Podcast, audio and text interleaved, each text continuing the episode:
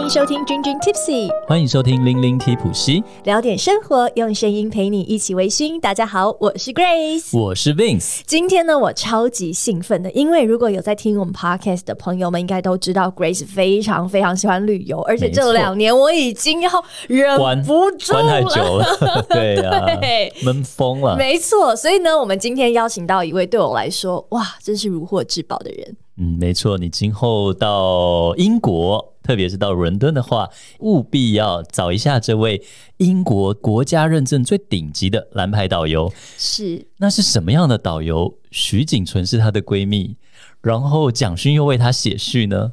哇，是什么样的超级大牌导游？而且呢，被我们请到来到我们的节目呢？对，那这位导游他同时也是一本书，叫做《老伦敦从酒吧出发》的作者。那张志伟，志伟姐，那我们就有请志伟姐。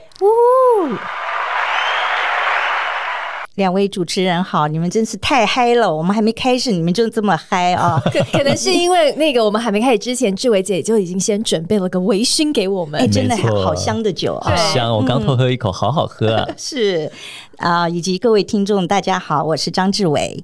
是，呃，刚刚讲到那个志伟姐啊，真的是非常非常的可爱，因为我们的节目是微醺嘛，所以志伟姐还说：“哎呀，那我就来准备个微醺的东西给你们两个吧。”对，所以志伟姐今天一早就弄了一个 more wine，有没有？就是香料红酒，对，然后给我们喝。是，但是我觉得这个 more wine 哦非常有意思，因为在欧洲，尤其北欧啊，这个酒是喝了整个人是会暖的。对，那他们不只是用红酒，其实他们还用 cider 哦。cider，cider，，然后对苹果酒，然后加苹果或者是加梨子，嗯，其实有各种。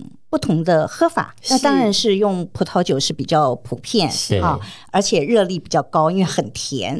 没错，所以我们今天一开始就微醺，而且这个味道好香哦，就飘散在我们的录音间当中。没错。那之所以会请志伟姐来呢，刚刚已经也有特别提到说，Grace 已经疯狂的想要去旅行了，而且呢，我的旅行都要有一个主题。嗯，刚好啊，志伟姐呢就是在英国的超级蓝牌导游。对，讲到蓝牌到底是什么？什么？以及呢？志伟姐最近也出了一本书，很符合 Grace 的，想要以主题来做旅行，就是刚刚 Vince 有讲到老伦敦从酒吧出发，哎，很适合喜欢 bar hopping 的人。没错，里面从二十个酒吧开始，然后带入整个伦敦的很多历史啊、艺术啊、人文的故事。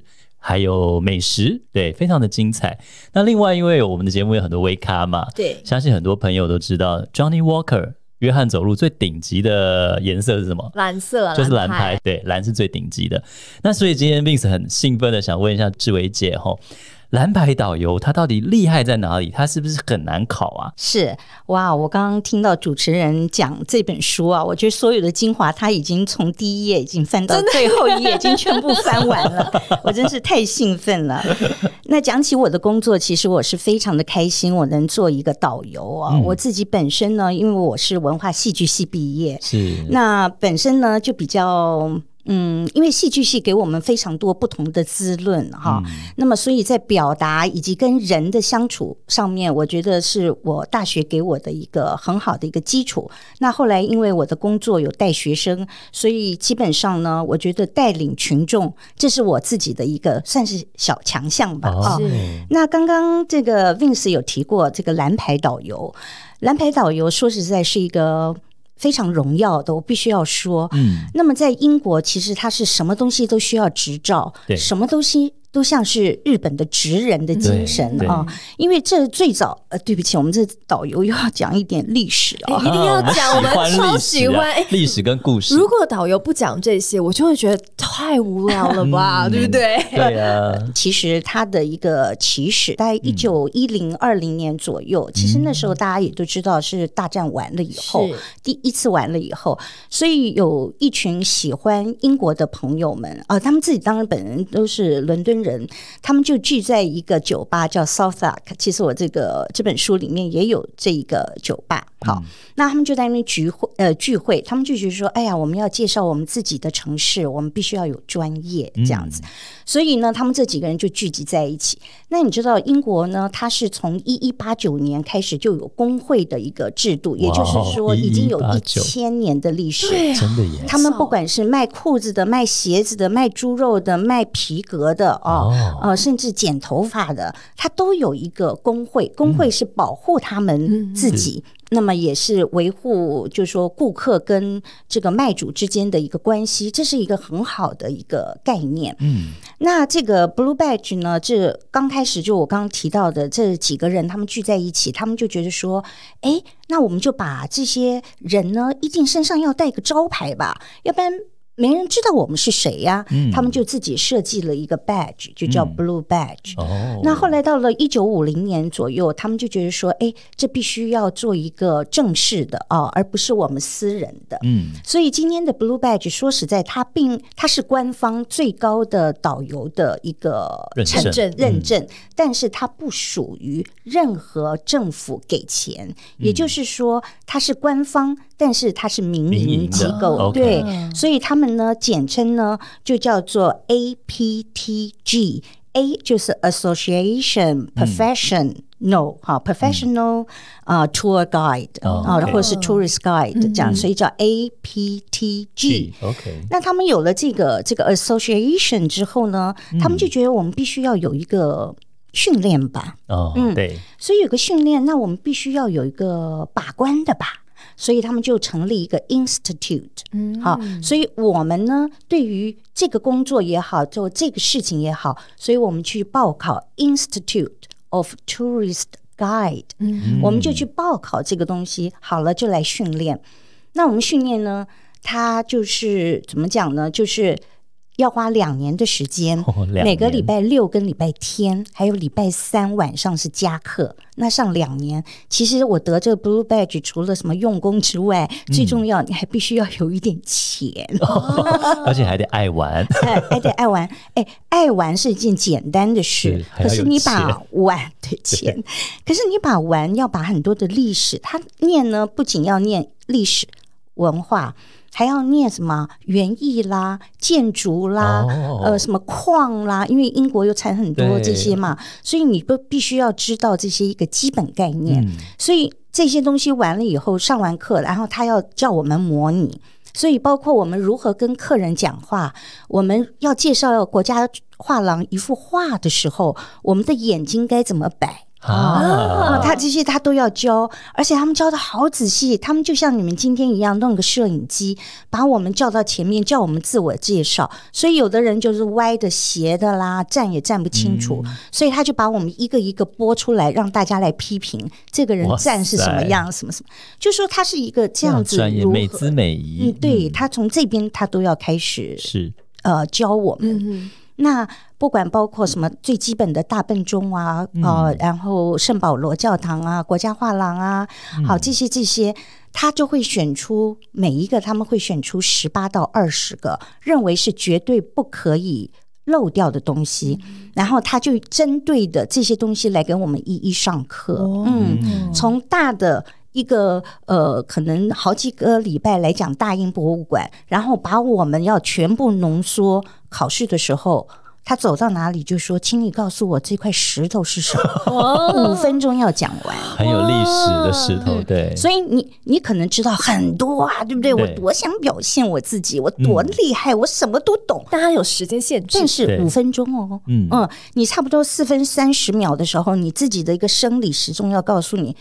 该结尾了，想办法要赶快结尾，要不然你超过五分钟就被扣分，嗯，就过不了关。嗯，还有包括一个 coach guide，就是你坐到大巴上，车子开到哪里你就得讲到哪里，而且你必须要手要伸的漂亮，你不能请往右边，请往左边，结果。大巴士后面都看不到，对不对？所以你的手必须要举高，什么他都会教你。但是真正考试的时候，你一个做错就是扣分。嗯，所以我觉得这是一个非常严格的一个训练。是，那你要在这样子的一个 day tour 两个半小时、三个半小时，或者是一天的这个就整个行程，进入到他们的进入到文化里头，而且要让他们觉得好听不烦。是嗯要么他们三两下自己拿着照相机、手机就 跑不见了，他才懒得听呢，对不对？是所以我觉得这个东西，我觉得是非常好。那现在整个英国呢，有 Blue Badge 的人大概有一千六到一千六到一千七百人，一千六七百人这样子。那华语的呢？华语是包括我们国语了，是就说华语啊、是。也有包括粤语，是。那么也有包括新加坡、嗯。啊，新加坡的中文也蛮可爱的。嗯。那华语的人大概有二十来位，哇。哦，所以奇货欸可居。是，看我们今天多幸哎，福、啊！我可以喝一口吗？Of 当然可以 course，辛苦当然当然，对耶！我们来敲一个哦杯。，cheers，cheers 对，耶很好喝。没错，所以呢，其实透过志伟姐刚刚的分享，让大家能够了解到，当一个蓝牌的导游是非常非常的不简单的。那你，跟着他走的话呢，你也就会进入到所谓在英国、在伦敦里面的文化还有世界里面而且。是最精华的导览是。是，那其实 Vince 这边想要补充一下哟，就其实英国的这个执照有多严格，就是连那个大家到英国伦敦玩，一定会想要搭他们的黑色计程车嘛，叫做 Black Cab。那这个黑色计程车听说是全世界计程车执照最严格、最难考的一个地方，就是英国。今天呢、其实因为我们讲到是微醺嘛，然后这位姐的书里面也真的是用一个一个酒吧，然后来嗯带出当地的历史还有故事。其中第一个呢，哇，真的就是从旅行开始，哎，对，那第一个呢，也是 Vince 非常有兴趣，因为它是一个世界名著。环游世界八十天的一个背景的舞台，那就请志伟姐带我们走进这一间 Mr. Fox Tavern 这一间酒吧吧。好。啊、这间酒吧我之所以把它放在第一间哈，嗯因为我想这本书虽然我非常强调它不是一个饮酒大全，对，它也不是来告诉你说，哎，哪一家酒吧，哎，比较怎样怎样，它完全不是，它基本上是我想写另外一种另类的旅游书的写法。是，嗯嗯，那当然这就是旅游。嗯，那我当时在写这本的时候，我就想，第一个问题是。我的脑袋里的酒吧太多太多了，我如何要挑出来？你知道吗？我刚写完的时候，那个总编告诉我说：“你知道你写了多少吗？” 我说：“写了多少？”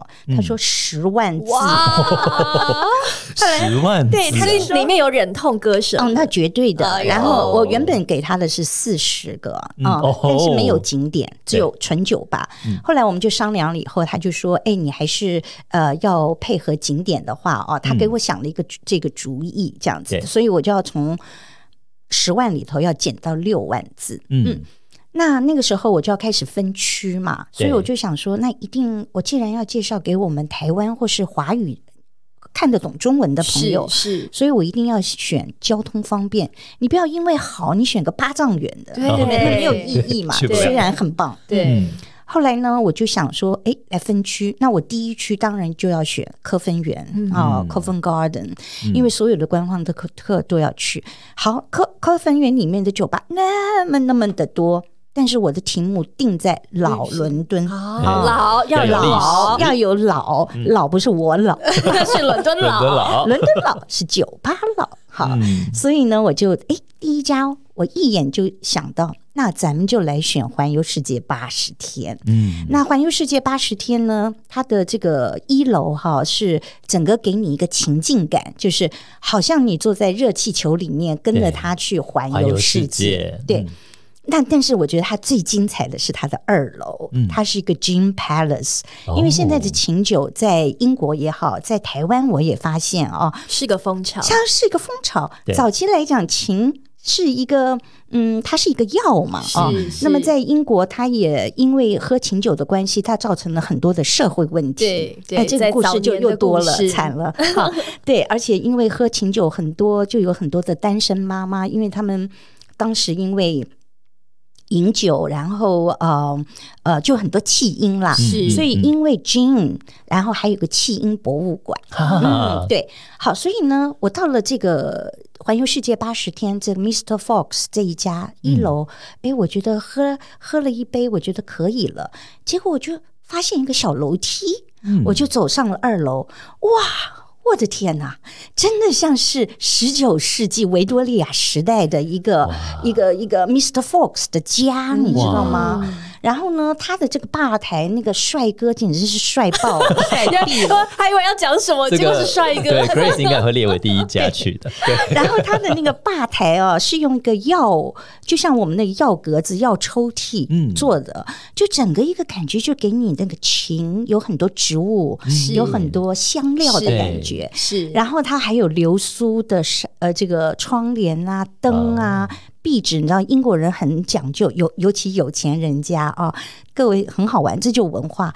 英国人不太喜欢用天花板的灯。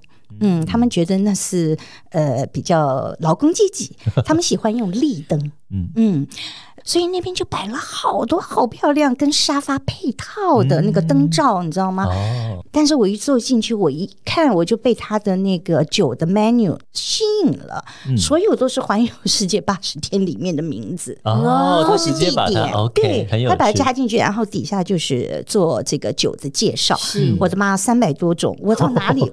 哇，一天去喝一种，对，我就没办法，结果我就只好看到一个小奶妹，嗯那个小奶妹，我为什么这样称她？因为她那天就是维多利亚的那种酒吧的感觉。哦低胸就是低胸，嗯哎呀，一个小奶妹，好漂亮的小奶妹。结果我就请她说：“你可不可以跟我介绍？”嗯结果她就给我介绍了一个这样。那结果酒送来了以后啊，那个那个那个 gin 的那个酒，其实就像 whisky 的酒杯一样，但比较厚。嗯，它里面就用了一个大冰块，哦，嗯，哦，上面就压着那个字，就是 Fox，是。哦。就是整个的那个气质。嗯。跟它的那个文化细节。就全部细节，然后那个酒的颜色一下去美呆了。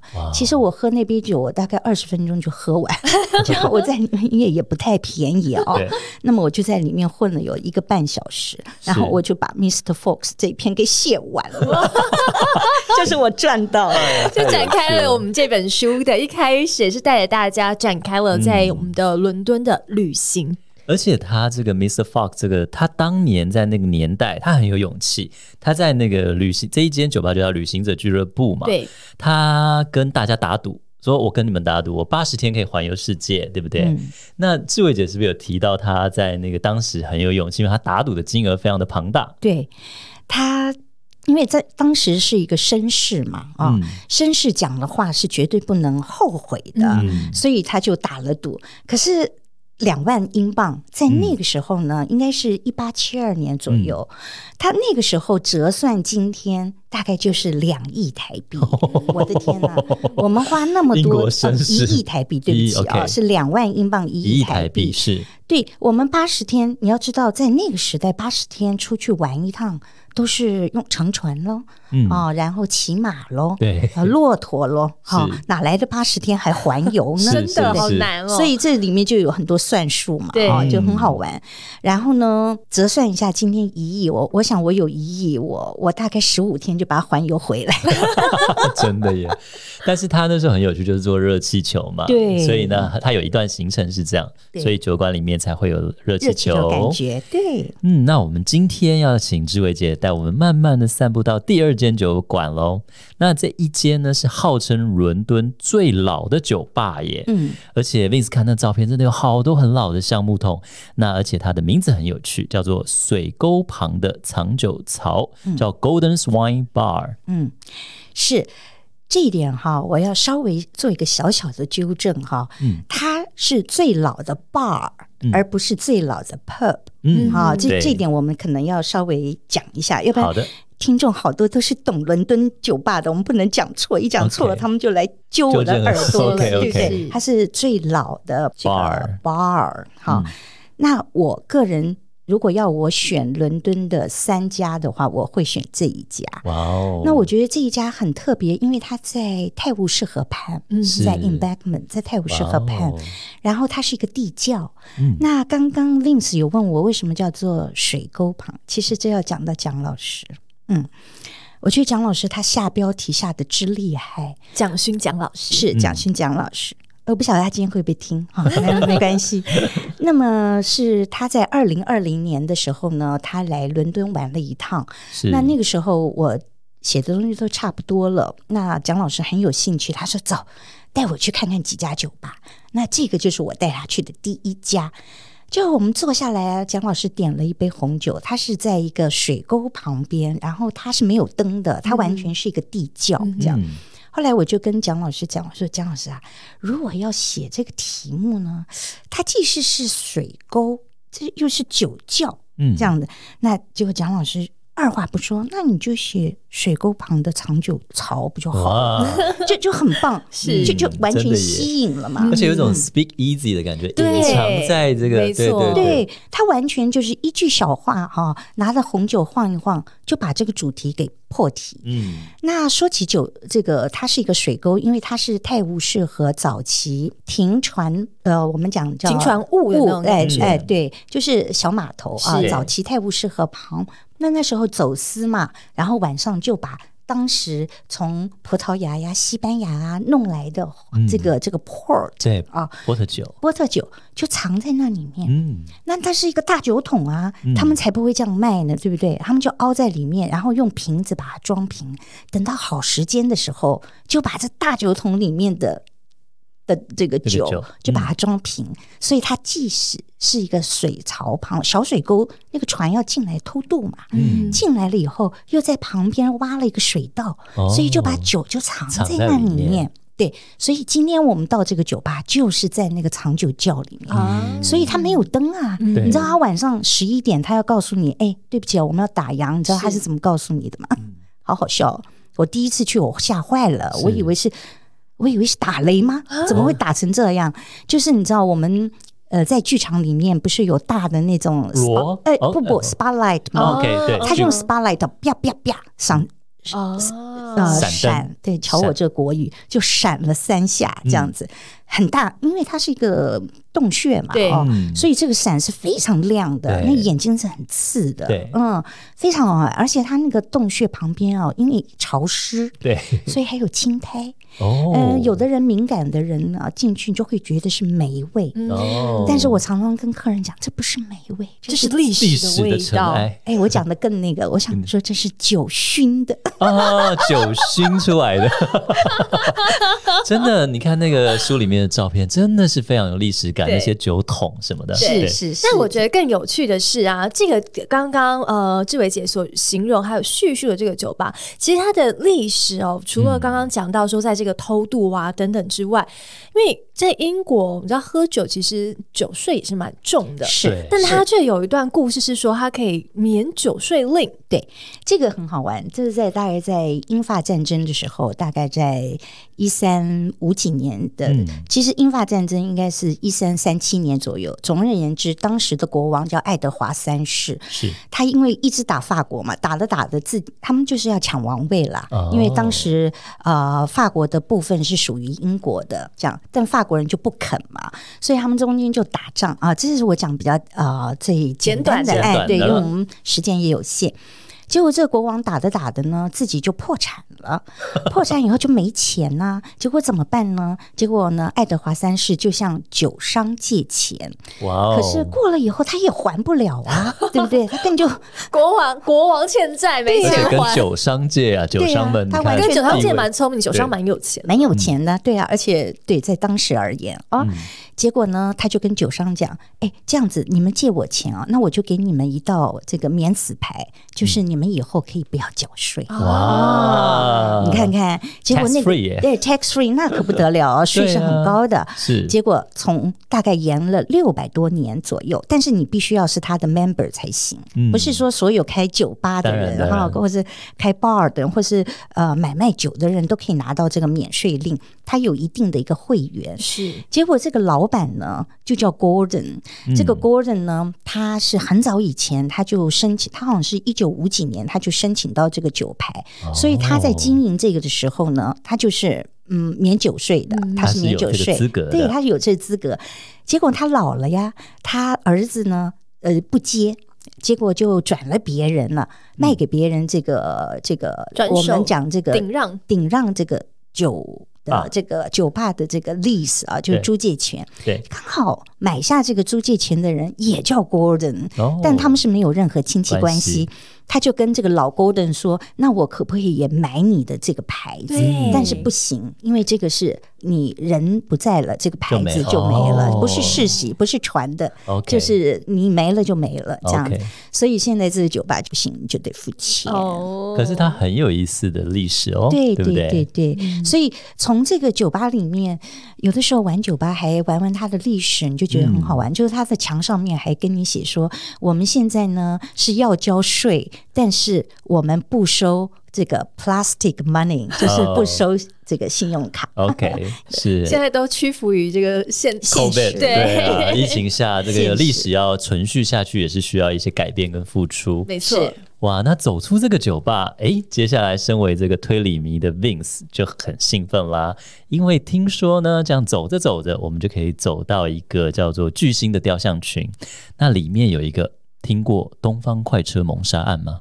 有。听过尼罗河谋杀案吗？有，哎，今年那个电影今年对初上映的，对对，Netflix 也都有那个白罗嘛，对。那个犯罪天后 Agatha 啊，对。对，的雕像也在里面。是。志伟姐，那那个雕像群那边有它是怎么样的一个地方呀？好，其实真正的雕像群是在中国城前面有一个公园哈、这边雕像群有十个，有好多、哦、你能讲的儿童的，呃，我们讲 Mr. Bean 啊，好、哦兔宝豆豆先生啊，生对，现在最新的一个是哈利波特。对 Mary Poppins 对 Mary Poppins 魔法奶都有妈对都有在里面。没错，没错，哇，你真是念得很清楚。然后呢，这个广场一直要走到科芬园之间，其实是非常重要的一个我们讲的剧院区的开始。哇哦，那么在二零一二年的时候，其实一个非常重要的年，因为二零一二是呃这个女王在位六十年的纪念，嗯，同时英国也争取到二零一二的奥运，其实是有非常多双重意义。那更有趣的，阿加莎呢，她有一个非常了不起的一个戏，就叫捕鼠器 （Mouse Trap）。Mouse Trap 是全世界现在还在。就等于是说上映最久的一个舞台剧，哦现在还在演。是那刚好二零一二年是它上映一九五二年的六十年纪念哈、所以这都是刚好凑巧。那么征求阿加莎的这个家人的同意，所以就在这个剧院区的一开始，也就是过了中国城，要往科芬园这一道，就是我们讲的剧院区这个地方，去做了一个。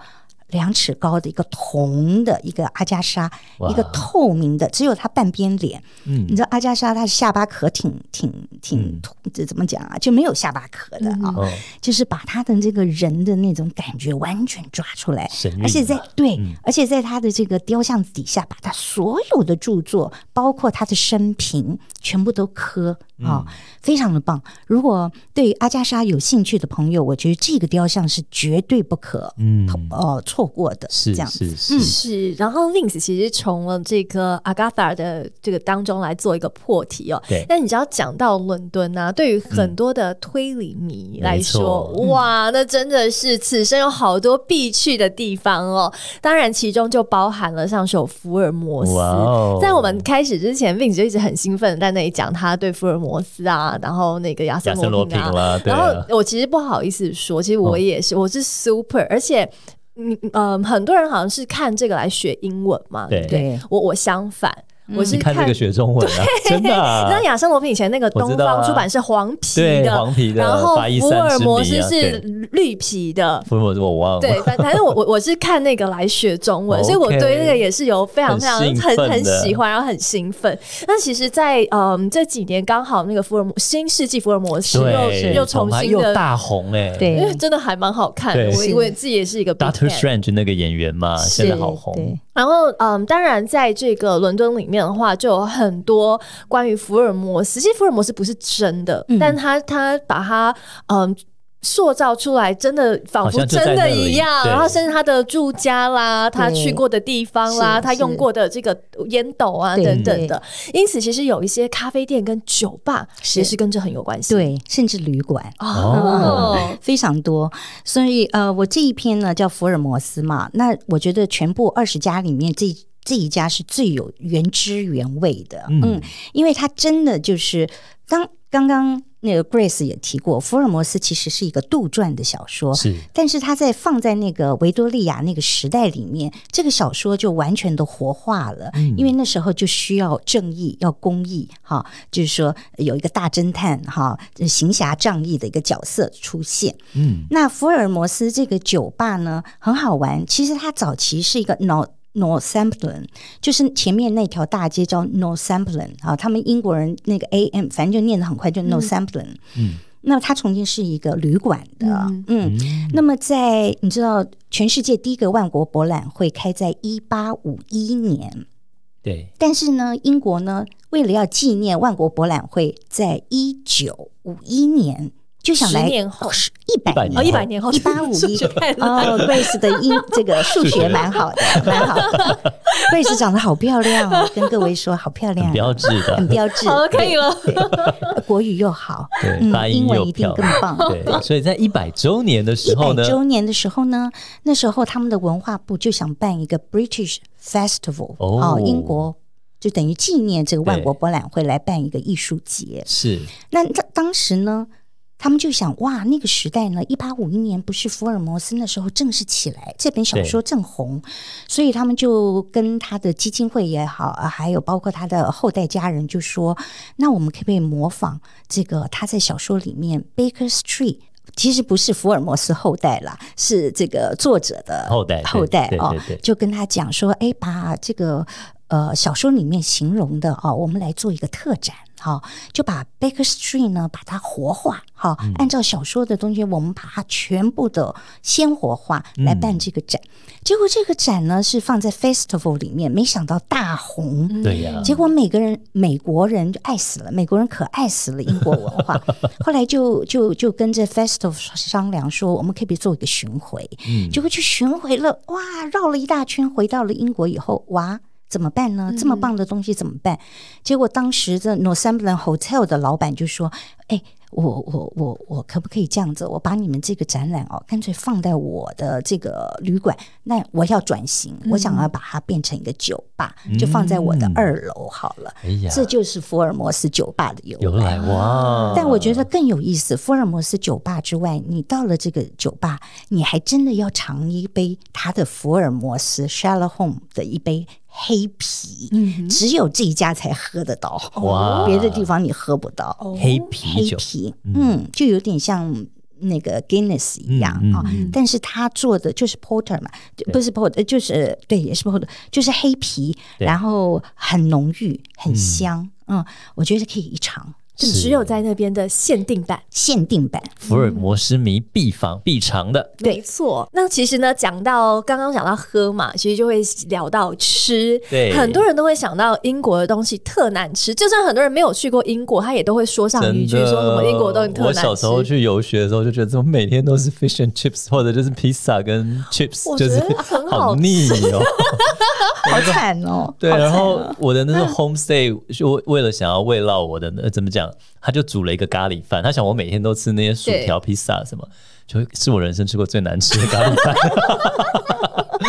好，anyway，anyway，惨 OK，anyways，、因为我看到志伟姐在书里面写到了一个真的我很少看到有人会提她的事情，对。那那个篇幅非常的小，就叫 fish and chips。真的。对我来讲，就就是你知道特别的亲切，因为我从小我我们在纽西兰嘛，就是吃 fish and chips，、炸鱼然后薯条，哦，因为纽西兰其实它是岛国，所以海鲜非常非常的不错。你只要用那些鱼来 cold fish 鳕鱼啊什么之类来炸，哦是。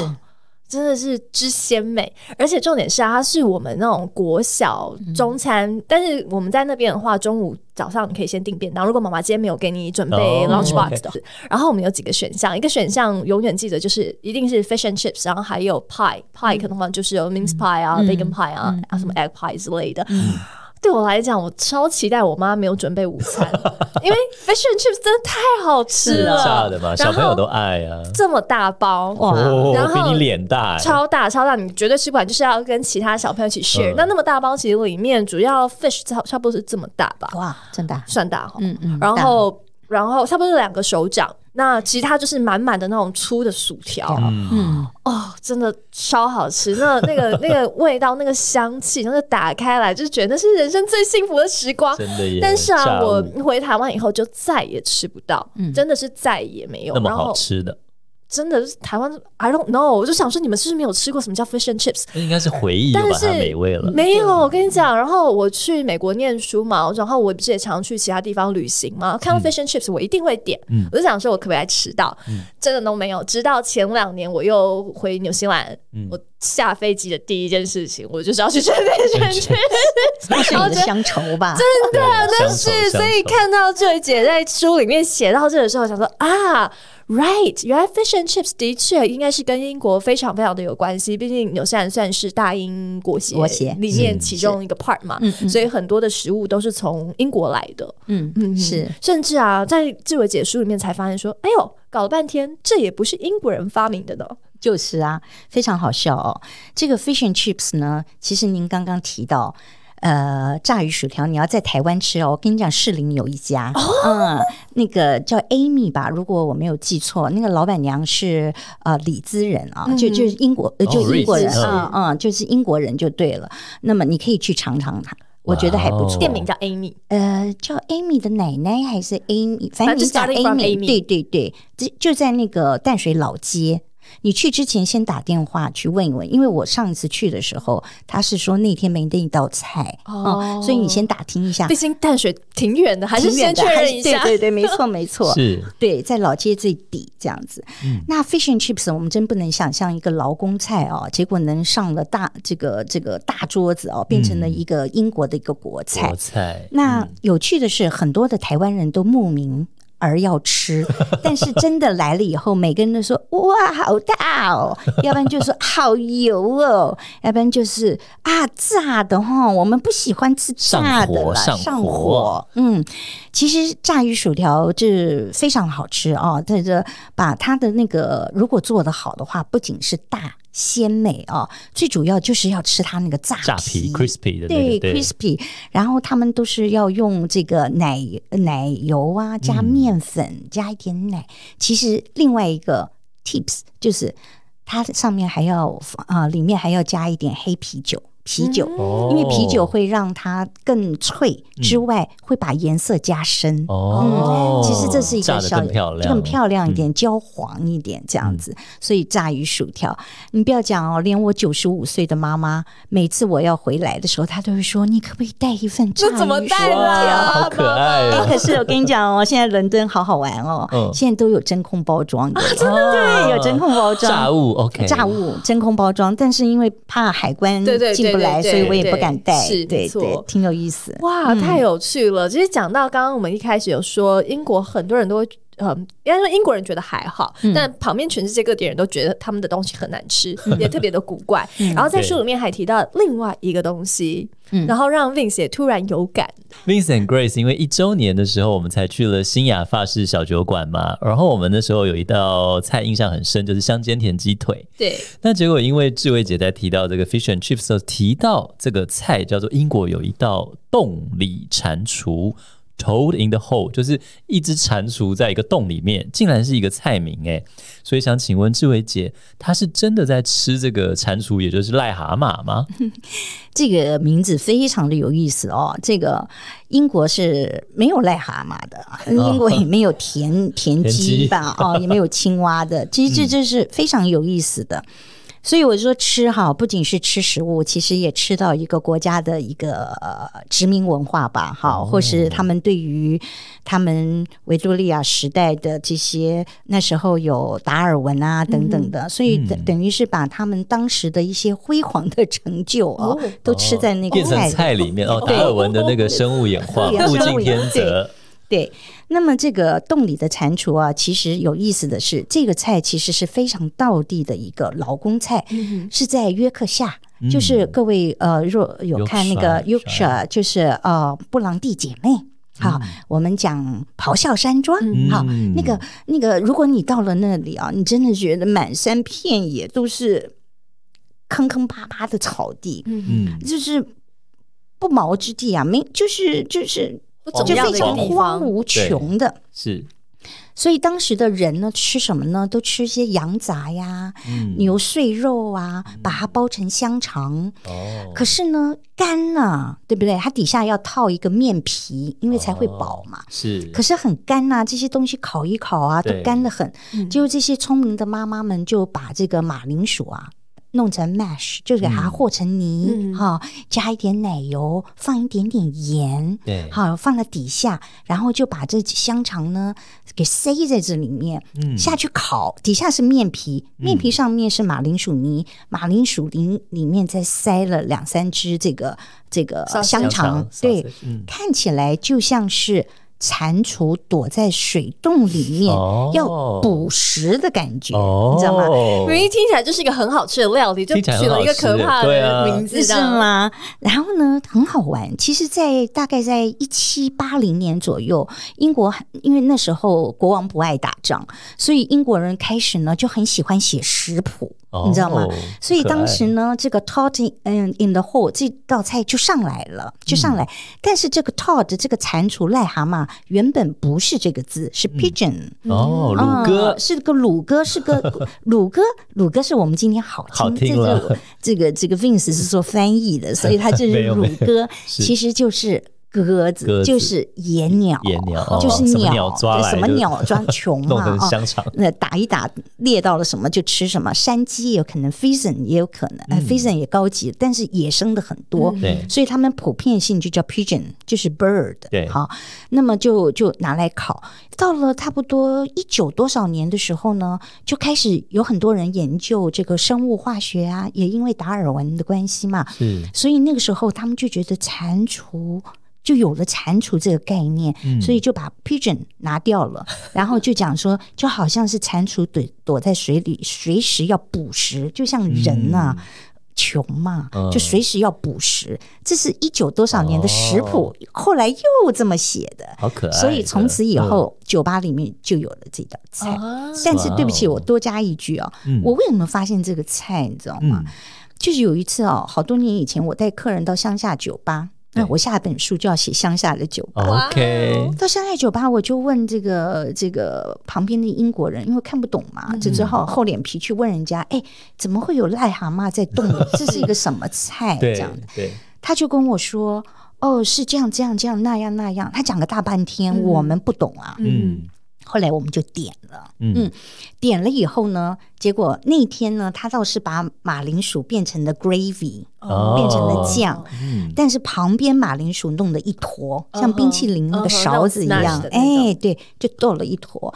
结果我们客人吃起来特香，因为他们觉得好玩嘛。对对呀，他们说：“哎呀，香肠就香肠，怎么会变成癞蛤蟆嘞？” 这样子，是，你不觉得很多东西你给它加一点故事，对其实就有趣了。没错，没错。实际的风味如何，你可能很久以后就忘记，但是你永远忘不了那个故事。对，而且那个氛围是对的。是所以我们的听众知道啊，以后你到英国的酒吧，除了英国的国菜 fish and chips，你还可以点这个 toe in the hole 洞里蟾蜍来没尝尝。错，哎，讲到故事啊，我觉得下面一个就特别惊悚了，嗯因为英国其实也算是一个蛮老蛮老的国家，对各种奇奇怪怪的惊悚故事也挺刚刚讲的福。尔摩斯啊，像那个 Jack the Ripper 有没有？开膛手杰克也是在伦敦呢。没错，没错，所以呢，嗯，而且甚至开膛手杰克他的故事好像是真的，是吗？好像是呃，开膛手杰克到现在其实是个谜，是个谜，抓不到呃抓不到，抓不到。有的人说是皇家。嗯哦。嗯，因为他们后来考据，就是说有有一个人呢，结果就被警察逮到了，就他就一直逃逃逃，就跳到泰晤士河里头，嗯。嘣咚就跳下去，人就不见了，但是有一件衣服就飘在河上面，泰晤士河，结果把这衣服捞起来，这口袋里一抽，抽出了名字叫 Simpson。Simpson 是皇家名，哦。所以这跟皇家这个人可能跟到现在有我我关系有关系，所以这件事情就摁住不动了。哦，而且他那时候也才就是好像才杀几个人，后来停了嘛，嗯对继续杀人。对，一八八八年开始对。哎，下次有兴趣到伦敦，我这个 Walking Tour 讲的不错。对呀、Yeah 因为他是第一个那个 serial kill- killer，对不对？连续杀人魔，就是他这个是原型，他是这个 prototype，是。对，你知道讲到这个惊悚的故事，在伦敦还真不少，而且我们今天要带你去呢，边惊悚边喝酒。嗯，这个这个故事，我觉得哇，因为最近刚好那个强尼戴普跟他前妻嘛，对。吵的一个。沸沸扬扬，很精彩，超精彩。每天都在看那个连续剧八点档，看他们两个故事哦。那那个强尼戴普他就有演一个这个剧 Musical，对。嗯，然后呃，其实就是我们的这个疯狂理发师，是是。那这个疯狂理发师呢，其实在呃志伟姐的书里面也有写到说，那个房间对，至今还在。哎而且就在一个酒吧的没错。地下，是吧？各位如果有机会到伦敦去，如果刚好有舞台剧在演 Sweeney Todd 的话，一定晚上要去看。看完以后再去那个酒吧喝酒，，没错没错，好惊悚哦赞哦那就完全是太棒的一套玩法。对啊是，对，那这个 Sweeney Todd 的这个故事呢，可以说是杜撰。可嗯。说实在，它是杜撰的，对，因为早期呢，这条大马路呢，就是我们讲的 Fleet Street，就是我们今天翻成舰队街。嗯。但是“舰队”这个字并不是真的有舰队哦，有些导游蛮好笑的哦，嗯，不好意思说是谁啊，反正你们也不认得。是。然后他就用非常标准的国语说：“因为这边呢停了很多的舰队，所以这条街就叫舰队街。不对的，是这条河刚好叫 Fleet，应该翻成哦。费利特吧，嗯好、之类的，看怎么翻。结果呢，这个这个 Fleet Street 早期因为直直走走到底就是圣保罗教堂，其实才五百公尺远，所以早期在一五多少年的时候，印刷术正起来，嗯，那个地方就有非常多的这个印刷厂，干嘛呢？都是印圣经嘛，哦啊、印经文啊，这些这些的。后来慢慢演变演变，这个 Fleet Street 呢，就慢慢填填填，把它填了成一条马路了。那你就就有很多报社啊，好印刷厂啊，都在这边。嗯，好了，在一七多少年的时候，就有一个人其实是一个记者，就编写了一些连载的小说，是所以 Sweeney Todd 是他编出来的。哦，嗯嗯。哎呀，搞了半天，害我想说，啊你不是还透过那个细缝，然后去看那个房，间？真的哦，我跟你讲，真的好惊悚。反正这是一个故事嘛，就一个人，他就是呃，他的太太被一个地方官给调戏，给带走了。对，那么后来强弩对，后来这个男的为了要报复或干嘛的，结果他就被地方官判了一个莫名其妙的罪名，就远发放到，还好不是纽西兰，是澳洲。澳洲、纽西兰没有犯人，犯人都在澳澳洲对，没有，这是真的啊！哦真的啊你不知道这个事情吗？这这是要掰的，我也给大家科普一下。澳洲都是收犯人的，哦纽西兰是不收犯人的。对对对，是我们下一次有机会，我们再来谈这个 到澳洲去的这个地窖博物馆。哦当时是有一艘船把他们偷偷运出去的，对，真的是有这个呃不是博物馆，这个酒吧这样。嗯，好了，那我们就回来讲到这里。然后呢，这个这个人就被发放到澳洲。等他回来的时候，他当时的一个爱人啊，叫 Love Yate，嗯就这个女的就跟他说：“哎，你要报仇吗？那我给你把小刀吧。嗯，那你就开一个理发店嘛。对，那你就开到我跟我住的地方很近嘛，那个二楼嘛，你就开理发店，看到你不顺眼的，看到那个法官，你就咔嚓就把他给脖子给划一刀，嗯，割喉，割喉一百八十度，用脚一按，他的椅子就啪嗒就掉到地窖里。嗯就这就是这个故事了啊！我们对当然浓缩快点讲。结果呢，这个吧嗒掉下去的地方呢，就是一个地窖。因为早期泰晤士河、泰晤这个舰队街旁边的房子是连屋的，而且都是有地窖的，嗯因为是通的的，其实是地下步道嗯这样子。结果他就掉下去以后呢，结果这个 Lovey 这个女孩子呢就开始啊、开始剁肉，好、把骨头不要的丢到那呃 另外一边，把肉可以的就移过来就慢慢挪挪挪哈。结果呢，就挪到了他的店的地下室，就是烤火的地方，就烤派的地方，哎就剁剁剁，就把它剁成人派。人肉派，对，然后烤好了以后就送到楼上来卖。那个楼上就是现在那个酒馆吗？没错，Vince 讲对了，哦这栋楼呢，就是小说里面真正的地点，哦，就是这个 Bank of England。嗯那 Bank of England 在一八八几年的时候买下了这个地方，就把这边作为银行。是 Bank of England 国家银行，是因为它的旁边就是伦敦的法院，皇家法院，哦所以都是皇家地带。好，所以法院在旁边嘛。对，所以呢，它这个银行到了一九七几年的时候，因为地皮太贵了，银行就退租，因为他们的历史也到了，就退租。啊，就退租了以后就就被这个酒吧又给承租下来，所以就变成了现在的酒吧。嗯那酒吧拿下来以后，这么漂亮建筑，它怎么会把它打掉重来呢？嗯完全不会，这就是英国另外一个有趣的事情。很多的酒吧都是文化创意产业。哦，他把早期不要的银行，好把里面的内观好稍微改一改，好加个吧台啊什么，漂亮不得了，豪华哦。嗯因为上面的那个商商店，然后还有这些吊灯啊吊灯啊吊灯什么的，然后窗帘啊，还有名画啊，什么好漂亮，好漂亮，还包括了回廊走道哦，都好漂亮。然后它的更有趣的是，它楼下的椅子是绿色，上皮椅是红色，就上医院跟下医院，啊其实这都有隐喻的，哦是你知道吗？是嗯是，所以它就变成酒吧。那更好玩的事情是，二次大战的时候打仗啊，结果英国的这些珠宝啊。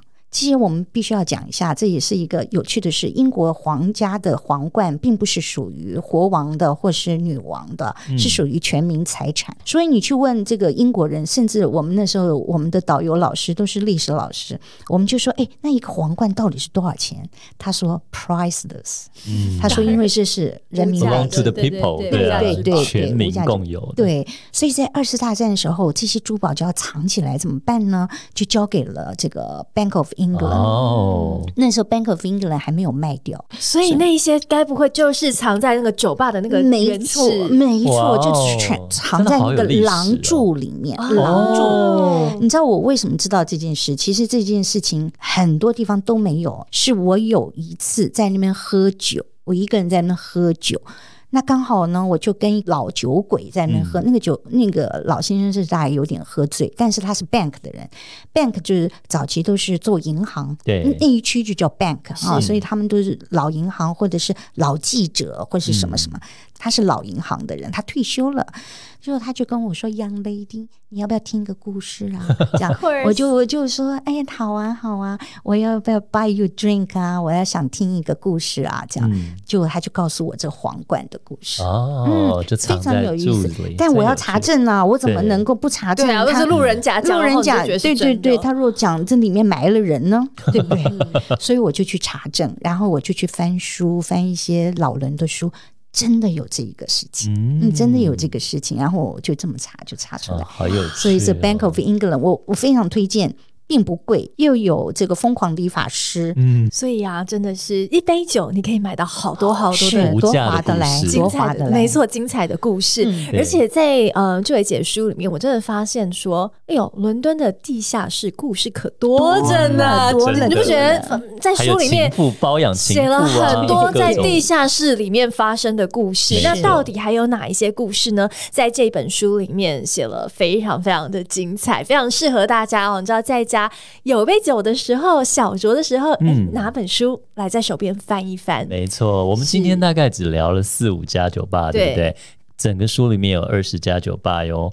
那另外呢，如果今后有兴趣的朋友，因为伦敦已经解封了啦，台湾也慢慢的朝着解封迈进，有机会到伦敦的话，可以住在志伟姐跟先生经营的伦敦第一家华人民宿 Lupton 拉普顿。